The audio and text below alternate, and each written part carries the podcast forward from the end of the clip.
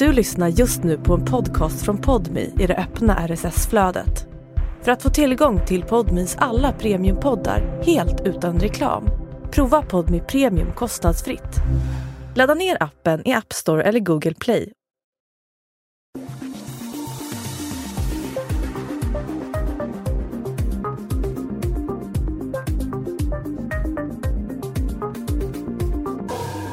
Hur mycket är ett 15-årigt liv egentligen värt?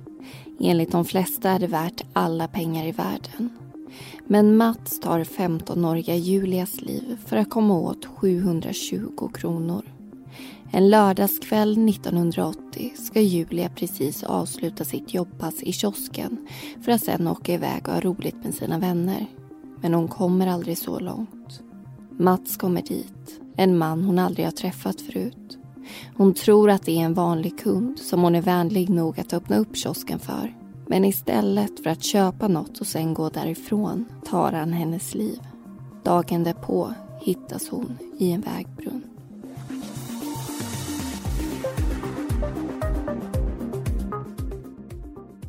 Du lyssnar på Mordpodden, en podcast om den mörka verkligheten.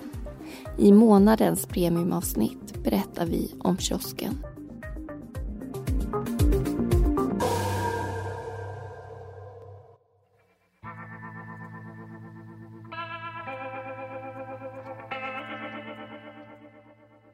Jag har en liten tvåårig dotter. En dotter jag skulle göra precis allt för.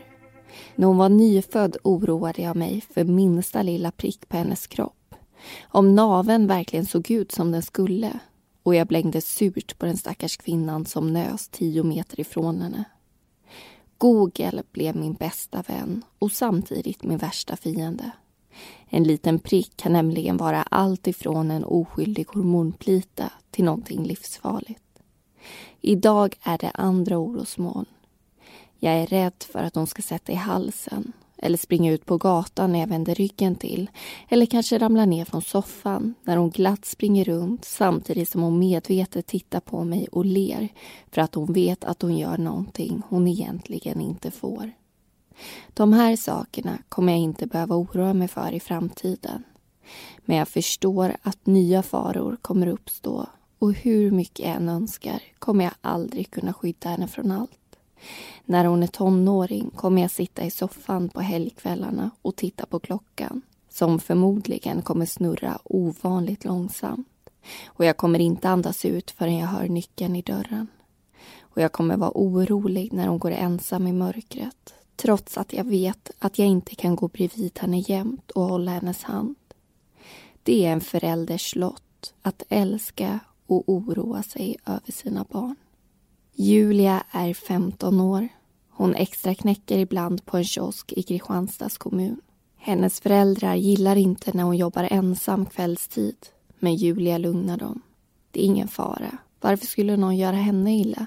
Dagskassan i kontanter är långt ifrån en förmögenhet. Det är bara några hundralappar. Inte skulle väl någon vara intresserad av att göra henne illa för att få tag i den lilla summan. Då finns det många andra ställen som vore mycket mer rimliga att ge sig på ur en rånares perspektiv. Det är lördagen den 12 april 1980. Julia är förväntansfull.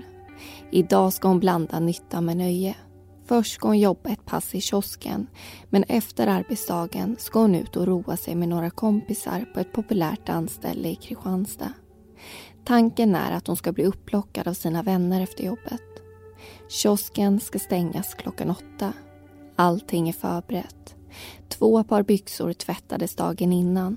Ett par som hon ska ha på jobbet och ett par lite mer festliga som hon ska ta på sig när det är dags för fest. Julia har kommit överens med sina föräldrar om att vara hemma senast halv två på natten. Precis som många tonårsföräldrar sitter de uppe och väntar på sin 15-åriga dotter. Det är svårt att slappna av innan man får bekräftelsen att allt har varit bra. Och den här natten kommer inte den bekräftelsen. Nyckeln sätts aldrig i låset och dörrhandtaget trycks aldrig ner. Föräldrarna får aldrig möjlighet att fråga sin Julia hur natten har varit. Klockan passerar halv två. Klockslaget de kommit överens om att dottern ska vara hemma. Men det är hon inte. Julia är aldrig sen, inte mer än några minuter. Annars kör hon av sig. Frihet under ansvar är något hon värnar om och tar sina överenskommelser med föräldrarna på allvar. Men den här natten är någonting alltså annorlunda. Hon håller inte vad hon har lovat. Lördagsnatten tickar förbi och söndagsmorgonen tar vid. Då bestämmer sig föräldrarna för att ringa polisen och anmäla sin dotter försvunnen. Vad hade egentligen hänt efter att hon stängde kiosken? En kvinna pratar med Expressen och berättar att hon hade cyklat förbi kiosken under lördagskvällen några minuter efter åtta. Hon hade då sett Julia som höll på att plocka ihop och stänga. 15-åringen sorterade tidningarna som inte blivit sålda under dagen och vinkade och hälsade glatt på kvinnan på cykeln. Kanske var hon förväntansfull inför den roliga kvällen med vännerna som hon trodde väntade. Men kvinnan uppmärksammade inte bara den arbetande 15-åringen utan också en bil. Den stod parkerad utanför kiosken. En mörk Volvo. Efter att ha varit på ett kort besök hos sin syster åkte hon 20 minuter senare förbi kiosken igen. Den här gången i bil. Den mörka Volvon stod kvar, men på en helt annan plats än förut. Nu stod den vid sidan av byggnaden, lite på sniskan. Kiosken var nu stängd, men bildörren var öppen. Dock kunde hon ana ljus inifrån det lilla huset. Så även om det var stängt verkade det inte vara släckt. Hon kunde omöjligt veta vad som försiggick där inne. Runt klockan nio hade Julias kompisar kommit dit för att plocka upp henne så de tillsammans kunde åka vidare till festen. En timme senare än de kommit överens om. Men vännerna hade ringt Julia och förvarnat henne om att de skulle bli sena. När de kom fram var dock deras vän inte där. Kiosken var igenbommad och varken Julia eller bilen som den förbicyklande kvinnan lagt märke till var kvar. Polisen som tar emot föräldrarnas anmälan försöker lugna dem och säger att det är vanligt att tjejer i hennes ålder åker iväg av fri vilja ett par dagar utan att säga det till någon. Så anmälan hanteras först inte med misstanke om att ett brott kan ha begåtts utan som ett traditionellt försvinnande. Trots att föräldrarna poängterar hur noggrann och ordentlig Julia är i vanliga fall. Även om många 15-åringar kan dra iväg utan att meddela sin familj om det gör inte alla det. Inte Julia. Och det skulle inte dröja länge innan det fruktansvärda beskedet kom om att 15-åriga Julia inte längre var i livet. Söndagens timmar tickar iväg utan att den försvunna flickan ger något livstecken. Och på eftermiddagen gör en mamma och hennes son en makaber upptäckt. De hade drabbats av en översvämning på sina marker och tror att en vägtrumma kan vara boven i dramat. De lyfter undan skyddsgallret från vägbrunnen och möter en syn de inte hade förväntat sig. Julia är inte längre försvunnen. Polisen kontaktas omedelbart. För bara ett dygn sen såg den unga flickan fram emot en härlig kväll med sina vänner. Och nu hittades hon i en vägbrunn. Frågan är vem som är kapabel till att begå en sån fruktansvärd gärning och varför.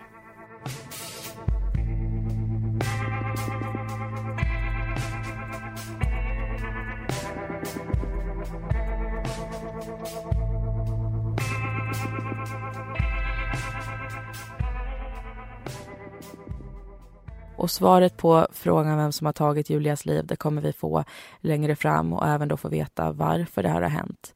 Men innan vi är där så ska vi ju diskutera det här fallet och vi ska också prata om det faktum att det här är vårt sista premiumavsnitt för i år, för vi är ju faktiskt inne i december nu. Och först och främst så vill vi ju tacka er som har varit med oss här på Podme under året, som har gått och lyssnat på alla de här fallen som vi har tagit upp. Ja, vi får ju ganska ofta frågan hur länge vi vill fortsätta göra den här podden, för vi har ju faktiskt trots allt varit igång i tre och ett halvt år måste det bli nu självklart måste vi själva känna efter eh, hur, ja, men att den här podden fortfarande ger oss någonting. Att vi känner att vi vill arbeta med det här.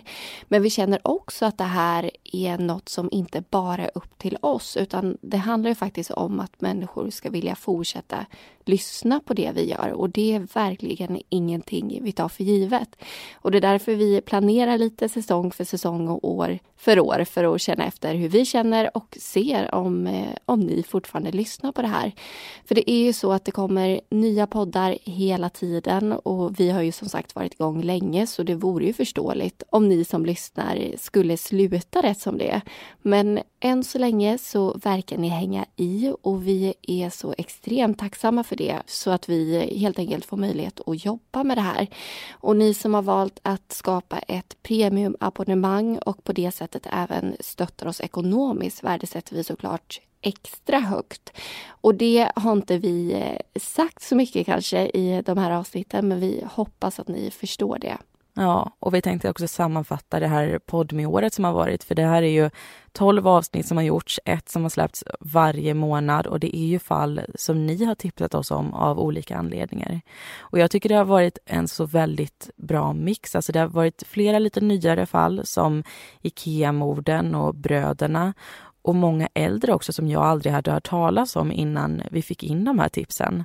Och vi jobbar ju ofta med vartannat avsnitt, du och jag Amanda, så det gör ju att man har lite bättre insikt i vissa än vad man har i andra. Men jag tänkte ändå fråga dig, utav de här tolv avsnitten som vi har gjort i år, är det något som har satt extra djupa spår hos dig? Men alla avsnitt berör ju såklart på ett eller annat vis men det finns faktiskt ett speciellt fall som, eh, som har berört mig extra mycket. Och det är en familjs kamp där en ung kille blir mördad av sin egen pappa. Och det här är faktiskt enda avsnittet som vi har gjort, både bland eh, gratissäsongerna och premiumavsnitten, där vi har intervjuat de anhöriga. Och jag blev väldigt tagen av det de berättade och att de var så öppna med sina känslor och sina upplevelser kring det här. Och de ville ju att vi skulle göra det här avsnittet för att sanningen om vad som hänt skulle komma fram. Och det kändes så himla ärofyllt att de ville att just vi skulle berätta deras historia. Och de var så extremt tacksamma efteråt för att vi gjorde det. Och det är så fint att känna att det här avsnittet faktiskt har hjälpt någon på riktigt. Så därför skulle jag säga att eh, det är det avsnittet som satt sina spår extra djupt hos mig. Har du något något eh, exempel på något som du tar med dig från det här poddmiåret just? Jo, men det skulle jag faktiskt säga att jag har och det är avsnittet som vi kallar för Joy. Det handlar om en man som först döms till livstidsfängelse och sen frias för ett väldigt brutalt mord på en äldre dam. Och där finns ju så mycket som sa emot varandra, så det var en tidig utredning som sa en sak och man tänker ja, okej, okay, det är nog så här det är. Och sen när försvaret går in och man gör om många delar i det här i och med en resning så är det inte lika självklart vad det var som hände. Alltså då tas det upp saker som mobbing, det tas upp att vittnen som lagts fram som trovärdiga kanske inte är så trovärdiga. Och det man till början trott, alltså de undersökningarna som har gjorts, de säger en helt annan sak nu. Och det för mig var ett väldigt intressant fall att täcka. Men vi ska inte bara titta bakåt, för det här avsnittet som vi tar upp idag, det är inte över ännu. Och vi ska självklart eh, diskutera det fallet också. Och det här är ju ett gammalt fall. Det är 40 år sedan det hände. Men när jag läste om det så kunde jag inte undgå att se vissa likheter med ett fall som skedde för några år sedan. Och jag tänker då på Lisa Holm. Även här så är det en ung tjej som blir attackerad av en helt främmande man efter ett avslutat arbetspass. Lisa Holm hon jobbade på ett café och Julia i en kiosk. Man tror att Lisa kanske hjälpte sin mördare med en vägbeskrivning och Julia hjälpte sin genom att öppna upp den här kiosken efter stängning så han fick köpa en läsk. Med andra ord så är det två väldigt goda gärningar som leder fram till deras död. Och vi har ju tagit upp Lisa Holm-fallet i en av våra gratissäsonger. Och någonting som vi diskuterade det var ju sökinsatsen som gjordes. Då så var det ju Missing Peoples största sökinsats någonsin. Och då var det alltså människor som tog ledigt från sina jobb, från sina studier och ägnade sin fritid åt att söka efter den här tjejen. Och i det här fallet så gick det ju väldigt fort tills man hittade Julia och det var ingen som aktivt letade som hittade henne utan det var egentligen en ren slump. Informationen om hur hon hittades och av vem hittade vi i ett stort reportage som Expressen publicerade om det här fallet skrivet av Ulf Mattsson. För det står nämligen inte med i själva domen. Men det här fick mig att Fundera på hur sökinsatser egentligen gick till förr i tiden. För nu är det ju så självklart att Missing People och andra organisationer hjälper till när någon försvinner och polisen behöver hjälp. Och det är också väldigt lätt och det går snabbt att nå ut till allmänheten och få tips och även fysisk hjälp när det behövs i och med sociala medier. Det skapas ju ett väldigt stort engagemang när någon försvinner och det sprids ju som en löp löpeld på de här sociala medierna. Men jag undrar hur det egentligen gick till innan de här organisationerna fanns. Jag har faktiskt ingen aning om det. Har du det? Ja, jag har nog inte så bra koll på det kan jag säga, men jag tror egentligen inte att det var så annorlunda från hur det är idag. Alltså idag så organiserar vi ju människor i ideella föreningar, men försvinner någon, alltså särskilt ett barn eller en ung person, så tror jag ju att det alltid har engagerat omgivningen. Sen har vi också Hemvärnet och de har ju funnits längre än de här organisationerna och de hjälper till vid sökinsatser idag också. Men du får jättegärna berätta lite om hur de här organisationerna föddes. Ja, men för jag har ju inte gjort Eh, research om hur det såg ut förr i tiden då. Men däremot så har jag kollat på Missing People, hur de uppstod. Och de har inte funnits så länge som man kanske kan tro. För jag hade bilden av att de eh, kanske hade funnits hela mitt liv. Men så var det alltså inte. Utan de grundades 2012 i Göteborg. På deras hemsida så står det att det skedde två snarlika försvinnanden i Göteborg 2010 och 2011. Och det blev då tydligt att samhället saknade tillräckligt med resurser för att leta efter de här försvunna personerna. Och Missing People blev då en reaktion på den observationen. Och det började i Västra Götaland men man insåg ju snart att det här var något som efterfrågades och behövdes i hela landet. Och hur som helst så ska vi vara väldigt glada för att vi har såna här ideella organisationer idag och att det finns så många privatpersoner som ställer upp och gör vad de kan för att hjälpa till när någon försvinner. Men nu har det blivit dags för oss att lyssna vidare på avsnittet och höra vad det är som händer härnäst.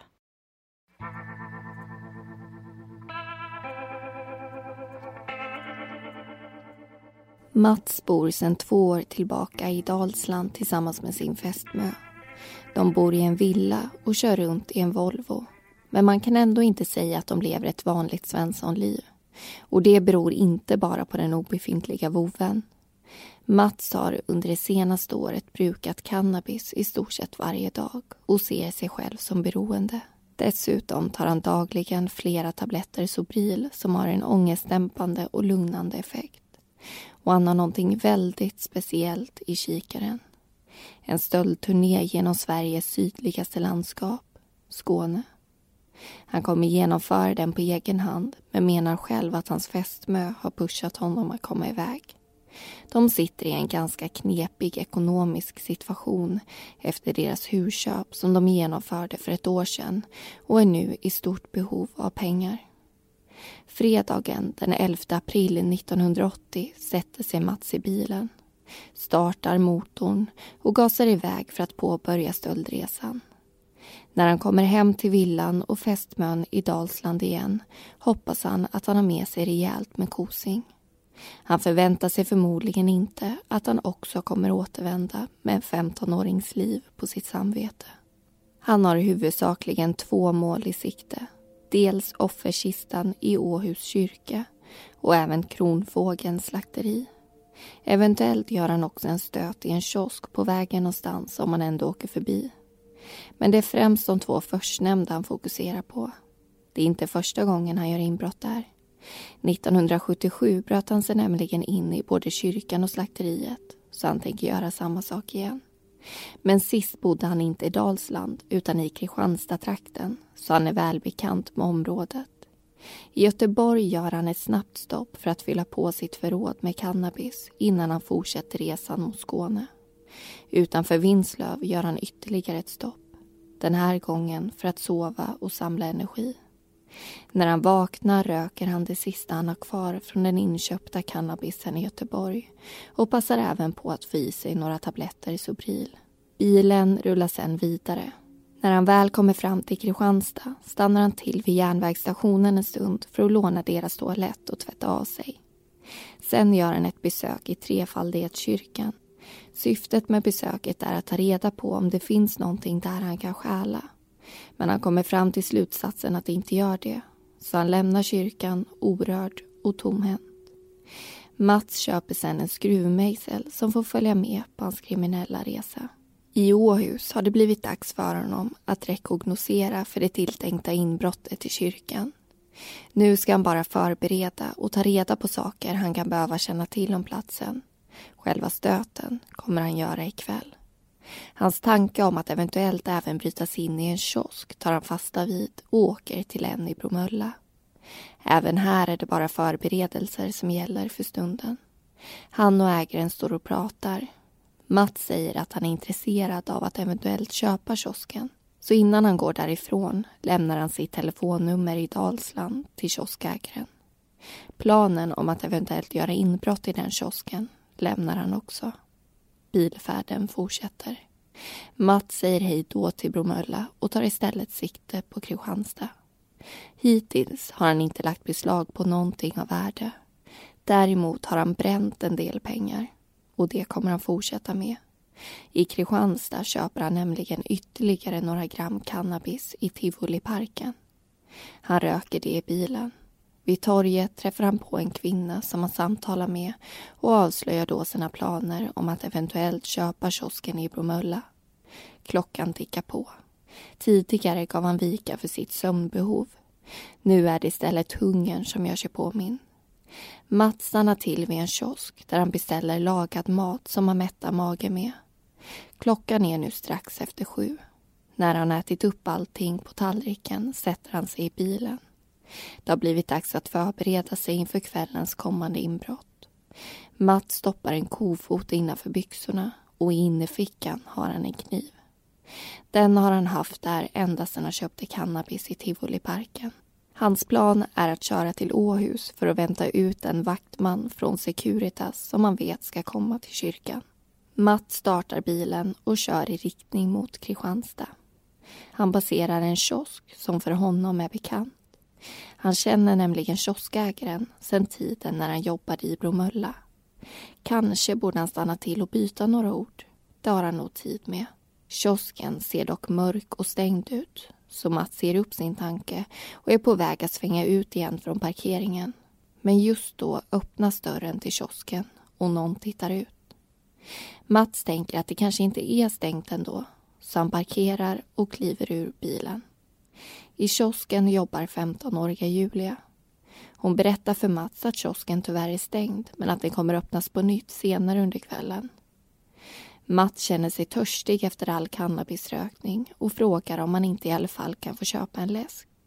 Julia säger att det går bra om man har möjlighet att betala med jämna pengar. Hon kan nämligen inte ge ut växel när hon redan hunnit stänga kassan.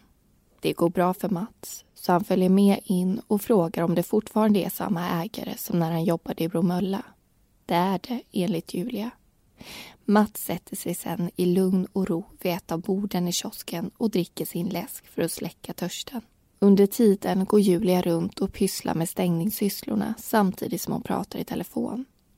Det låter på henne som att hon får ett besked om att någon kommer bli försenad. När han sitter där och dricker sin kolsyrade dryck slås han av en tanke. En tanke om att försöka tvinga till sig dagskassan. Han reser sig upp från bordet och går fram och tillbaka över golvet. Julia står framför flipperspelen. Mats går fram och uppmanar henne med knivhot att ta fram pengarna. Julia följer hans kommando och går före honom in i det upplysta rummet där pengarna finns. Hon ger honom kontanterna som ligger i en påse. 720 kronor. Mats stoppar dem i innerfickan. Han menar att hans tanke därefter är att låsa in Julia och ta telefonen med sig så hon inte kan ringa polisen. Men planen går i stöpet eftersom Julia försöker slita sig loss när hon ska gå ut från rummet och börjar dessutom skrika högt. Hans nya plan har bara ett syfte. Att få tyst på henne och hindra henne från att fly. Han attackerar henne så hon blir stilla. Matt känner efter hennes puls men darrar för mycket på händerna för att ha möjlighet att avgöra om hon fortfarande lever. Istället för att låsa in flickan så var hans ursprungliga plan bär han ut henne till sin bil. Risken att bli upptäckt tänker han inte speciellt mycket på. Han går sen tillbaka in i kiosken och plockar upp kniven som ligger på golvet. Kofoten ligger på telefonhyllan alldeles innanför ytterdörren. Den tar han också med sig. Nycklarna till kiosken sitter på insidan av dörren. Mats tar ur dem, stänger ytterdörren och låser den utifrån. Därefter stoppar han nycklarna i fickan och lämnar kiosken som nu hade blivit en brottsplats.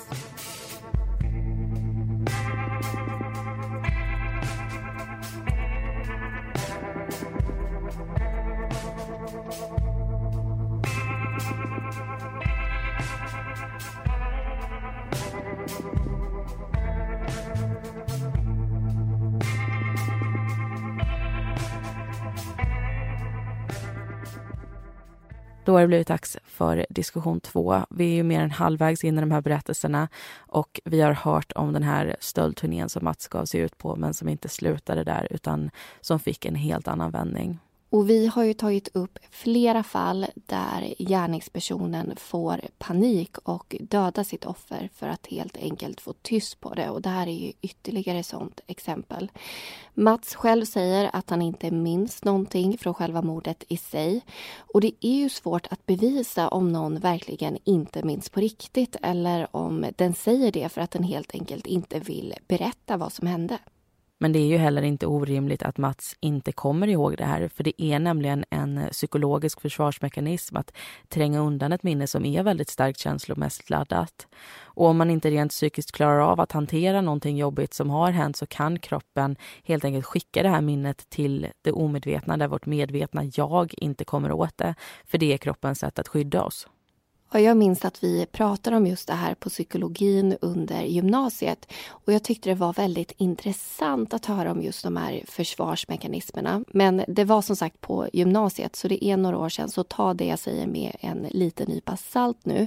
Men jag för mig att vi pratade om att om någonting jobbigt händer i barndomen eller när man är väldigt ung så kan kroppen förtränga det minnet på det sättet som du precis pratade om.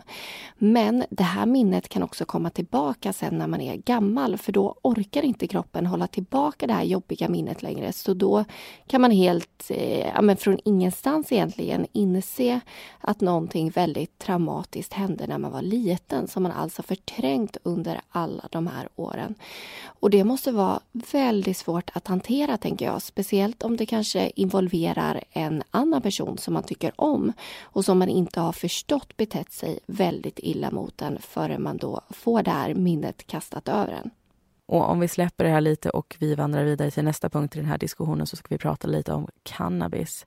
För vi har förstått att det här är en del utav Mats vardag och anledningen till att det kan vara bra att ägna den här drogen några minuter det är ju för att vi har fått uppfattningen om att många tror att det är en helt ofarlig drog och därför ser är det också väldigt många unga personer som har provat den utan att kanske vara medvetna om vilka konsekvenser som det kan få.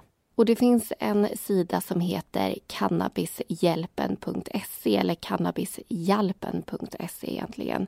Där det står väldigt mycket bra information. Både till föräldrar som är oroliga för sina barn, personer som har kompisar som röker cannabis och personer som själva är inne i ett missbruk. Och jag kan tänka mig att Eh, många unga provar för att komma åt de positiva effekterna. För man kan bli fnissig och pratsam och glad eller väldigt lugn. Och känslor och intryck förstärks väldigt mycket så många tycker nog helt enkelt att det verkar roligt och därför vill testa. Men det finns alltså också negativa effekter som man bör känna till, speciellt om man röker cannabis regelbundet. Ja, korttidsminnet och inlärningsförmågan de kan ju vara nedsatta i ett par dagar efter att man har använt cannabis. Och det kan ju också förändra ens känslor så man får ångest, att man blir paranoid, att man får sämre kontroll över sig själv och det som händer runt omkring. Och det är inte så bra att en drog som man kanske tar just för att bli lugn skapar oro när man inte tar den. Alltså det kan ju leda vidare till att man får ett missbruk. Och eftersom det tar så lång tid innan den här drogen går ur kroppen så innebär det att en person som röker cannabis flera gånger i veckan kan vara påverkad av den här drogen mer eller mindre hela tiden, även om man inte känner sig berusad. Och det här kan i sin tur leda till att personligheten förändras. Och helt plötsligt så röker man inte för att få ett kortvarigt rus utan för att få kroppen att fungera. För till slut så har man blivit så slö och passiv utan den här drogen att cannabis behövs för att man ska få energi och man är då inne i ett beroende och en väldigt ond cirkel. Och frågan kan ju då vara vad ska man göra som förälder om man har ett barn som röker cannabis eller om man har en kompis som röker cannabis. Det här tar ju cannabishjälpen.se också upp och det första tipset är ju att man ska läsa på. Unga personer litar mycket på vad de har hört från kompisar och vad de har läst på nätet. Så det är ju bra att själv vara påläst och kunna bidra med fakta till vad det är som faktiskt händer. Men även om det är viktigt att vara påläst och veta alla risker så tycker de inte att man ska köra med skrämselpropaganda eftersom ungdomar ofta har svårt att ta till sig det. Istället så ska man uppmuntra till en avslappnad konversation och försöka förstå och lyssna på vad barnet har att säga. Och behöver man mer tips så finns det alltså på den här hemsidan cannabishjälpen.se. Men nu tycker jag faktiskt att vi lyssnar vidare på slutet av det här fallet.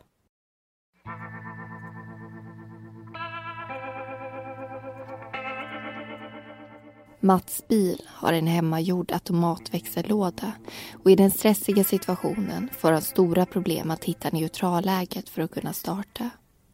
Förmodligen vill han ta sig från parkeringen och kiosken så fort som möjligt och efter några minuters startförsök kommer han till slut iväg. Den sista klara minnesbilden han har är att han tittar i riktning mot Bromölla och därefter svänger ut på vägen mot Kristianstad. Han minns också att han lyft bort ett brunnslock och hört ett plask. Av bensinmätaren i bilen att döma måste han också ha tankat. Men det är först när han får syn på en man med röd lykta i handen som han återfår minnet. Mannen som står och viftar är polis och Mats vinkas in till en poliskontroll. Polisen ber honom att visa sitt körkort och blåsa. Det är en vanlig rutinkontroll. Polisen går iväg till sin bil för att kontrollera körkortet men kommer snart tillbaka igen. Han får syn på sängutrustning som ligger i en enda röra i bakdelen av bilen och frågar om Mats har övernattat där. Mats minns inte vad han svarade. Hela tiden har han foten på bromsen och motorn igång eftersom han är rädd för att motorn ska stanna och inte gå att få igång. Polisen går runt bilen och kontrollerar däck och belysning men observerar inget anmärkningsvärt med fordonet utan ger Mats klartecken att köra vidare. Efter poliskontrollen fortsätter Mats i riktning mot Laholm. Någonstans på vägen stannar han och byter kläder och slänger kofoten i en å. Han upptäcker då att det är blodstänk på en av rutorna på höger sida. Det måste polisen ha missat. Han torkar bort det med en servett och fortsätter åka. Vid Falkenberg sover han lite i bilen och kör sen vidare till ett café där han dricker kaffe. En stund senare ringer han sin fästmö och berättar att det har hänt någonting fruktansvärt. Han fortsätter hela vägen hem, parkerar bilen i garaget, stänger garagedörren och tar resväskan med de blodiga kläderna till pandrummet. Därefter går han upp till sin fästmö och berättar i stora drag hur den tänkta stöldturnén förvandlades till en mordresa. De kommer överens om att de ska ringa polisen. Men först vill de ordna upp en del ekonomiska frågor och tar därför kontakt med en bankman. Det visar sig att han inte kan komma förrän på kvällen så samtalet till polisen får vänta. När bankmannen kommer skriver de bland annat gåvobrev angående fastigheten till förmån för fästmön. På måndagsmorgonen vaknar Mats klockan nio. Han tar på sig byxor men kan inte hitta bälte till dem. Han letar och upptäcker till slut att det ligger på golvet bak i bilen. I spännet sitter långa ljusa hårstrån. Han ringer en psykolog i Vänersborg på nyheterna på radion berättar de att en försvunnen flicka har hittats död. Mats inser då att det är hög tid att ringa polisen. Så det gör han. Han berättar att det är han som har tagit livet av den unga flickan. Polisen tvivlar först på att han talar sanning men beslutar sig för att ta det säkra före det osäkra och åker hem till Mats där han grips. Det blir en relativt snabb och okomplicerad utredning. Mats är känd av polisen sedan tidigare. Sedan 1962 har han dömts åtta gånger. Tre gånger i Sverige och fem gånger i grannlandet Danmark. Bland brotten ingår förmögenhetsbrott, allvarlig misshandel och försök till våldtäkt. Det är bara ett år sedan han senast dömdes. Då av Uddevalla tingsrätt till skyddstillsyn för stöld och snatteri. Var och när exakt mordet skedde går inte att klarlägga. Men enligt de rättsmedicinska och tekniska undersökningarna kommer man fram till att Julia måste ha varit vid medvetande när hon satt i Mats bil men död när hon lades i brunnen. Det innebär att hon måste ha bragts om livet någon gång på färden mellan kiosken och brunnen. Mats själv kan inte hjälpa till att lägga den pusselbiten eftersom han påstår sig inte ha något minne av den händelsen. Vilket inte är helt orimligt med tanke på att undanträngning av ett starkt känsloladdat material är en psykologisk försvarsmekanism. Av våldet att döma måste Mats ha haft som avsikt att döda Julia. Och det visar sig att han även har utnyttjat henne sexuellt. Däremot tyder ingenting på att det var hans plan från början. Det verkar som att han verkligen stannade till vid kiosken för att köpa läsk och ingenting annat och att rånet som mynnade ut i ett mord var en spontan handling som uppstod där och då. Eftersom dådet har begåtts mot en ung kvinna och vittnar om hänsynslöshet och farlighet finns det inga förmildrande omständigheter. Inte heller cannabisrökningen påverkar bedömningen. Mats döms till livstidsfängelse och utvisning. Förutom att Mats ekonomi var ansträngd på grund av ett fastighetsköp 1979 hade han inget som helst motiv att göra Julia illa. Det enda hon hade gjort var att öppna upp kiosken för honom så han kunde släcka sin törst. En god gärning som han utnyttjade på värsta tänkbara sätt. En spontan tanke och handling som tog ifrån en 15-åring en hel framtid. Ett helt liv. Jag tror ingen förvånas över att det är just såna här fall som berör extra mycket. Fall där en helt oskyldig person faller offer för någon annans grymhet utan någon som helst anledning.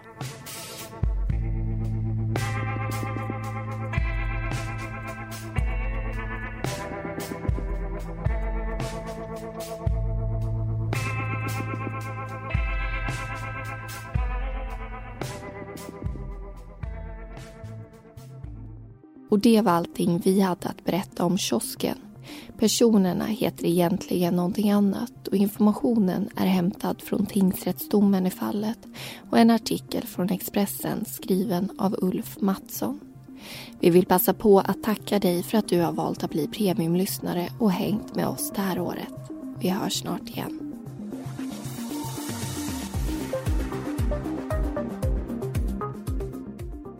Du har lyssnat på Mordpodden. Vi som har producerat den heter Amanda Karlsson och Linnea Bolin.